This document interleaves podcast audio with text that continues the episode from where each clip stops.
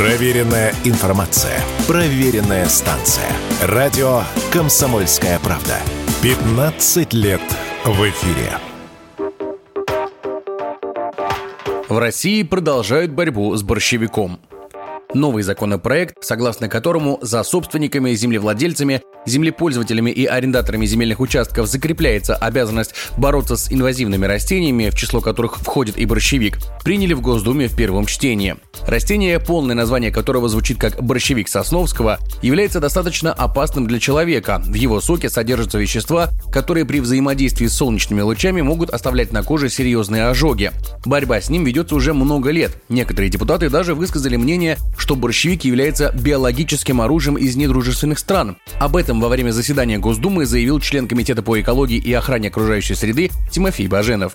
Однако распространили это растение по нашей стране не спецслужбы США, а простые советские граждане. В 40-х годах прошлого века борщевик был перевезен с Кавказа в северные регионы СССР как кормовая культура и получил широкое распространение по всей стране. Однако в 90-е, когда после развала Союза поля и сельскохозяйственные угодья были заброшены, растение стало настоящим бичом территории России и бывших республик. Согласно статистике, сейчас им заросло от 20 до 40 процентов сельскохозяйственных угодий по всей стране. Это более 300 тысяч гектаров.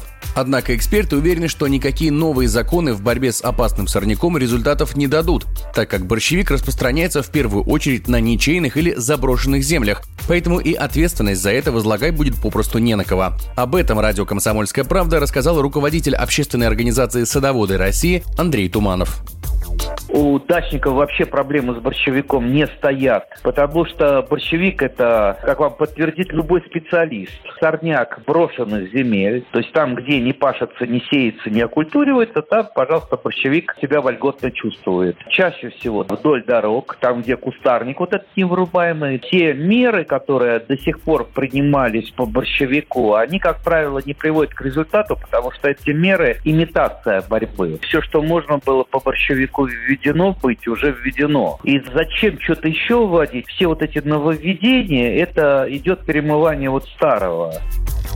В то же время победить или хотя бы остановить распространение борщевика довольно просто. Нужно начать регулярно ухаживать за территориями, заросшими сорняком. И делать это нужно силами властей, уверен Андрей Туманов.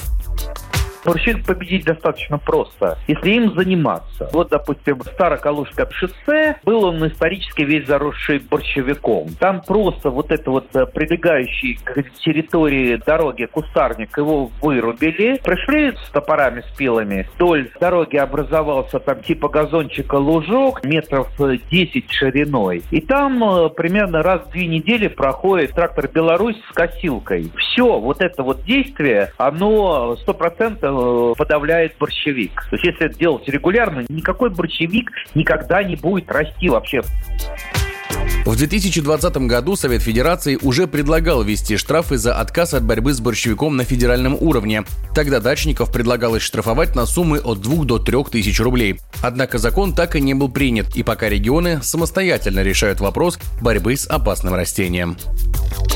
Егор Волгин, радио «Комсомольская правда».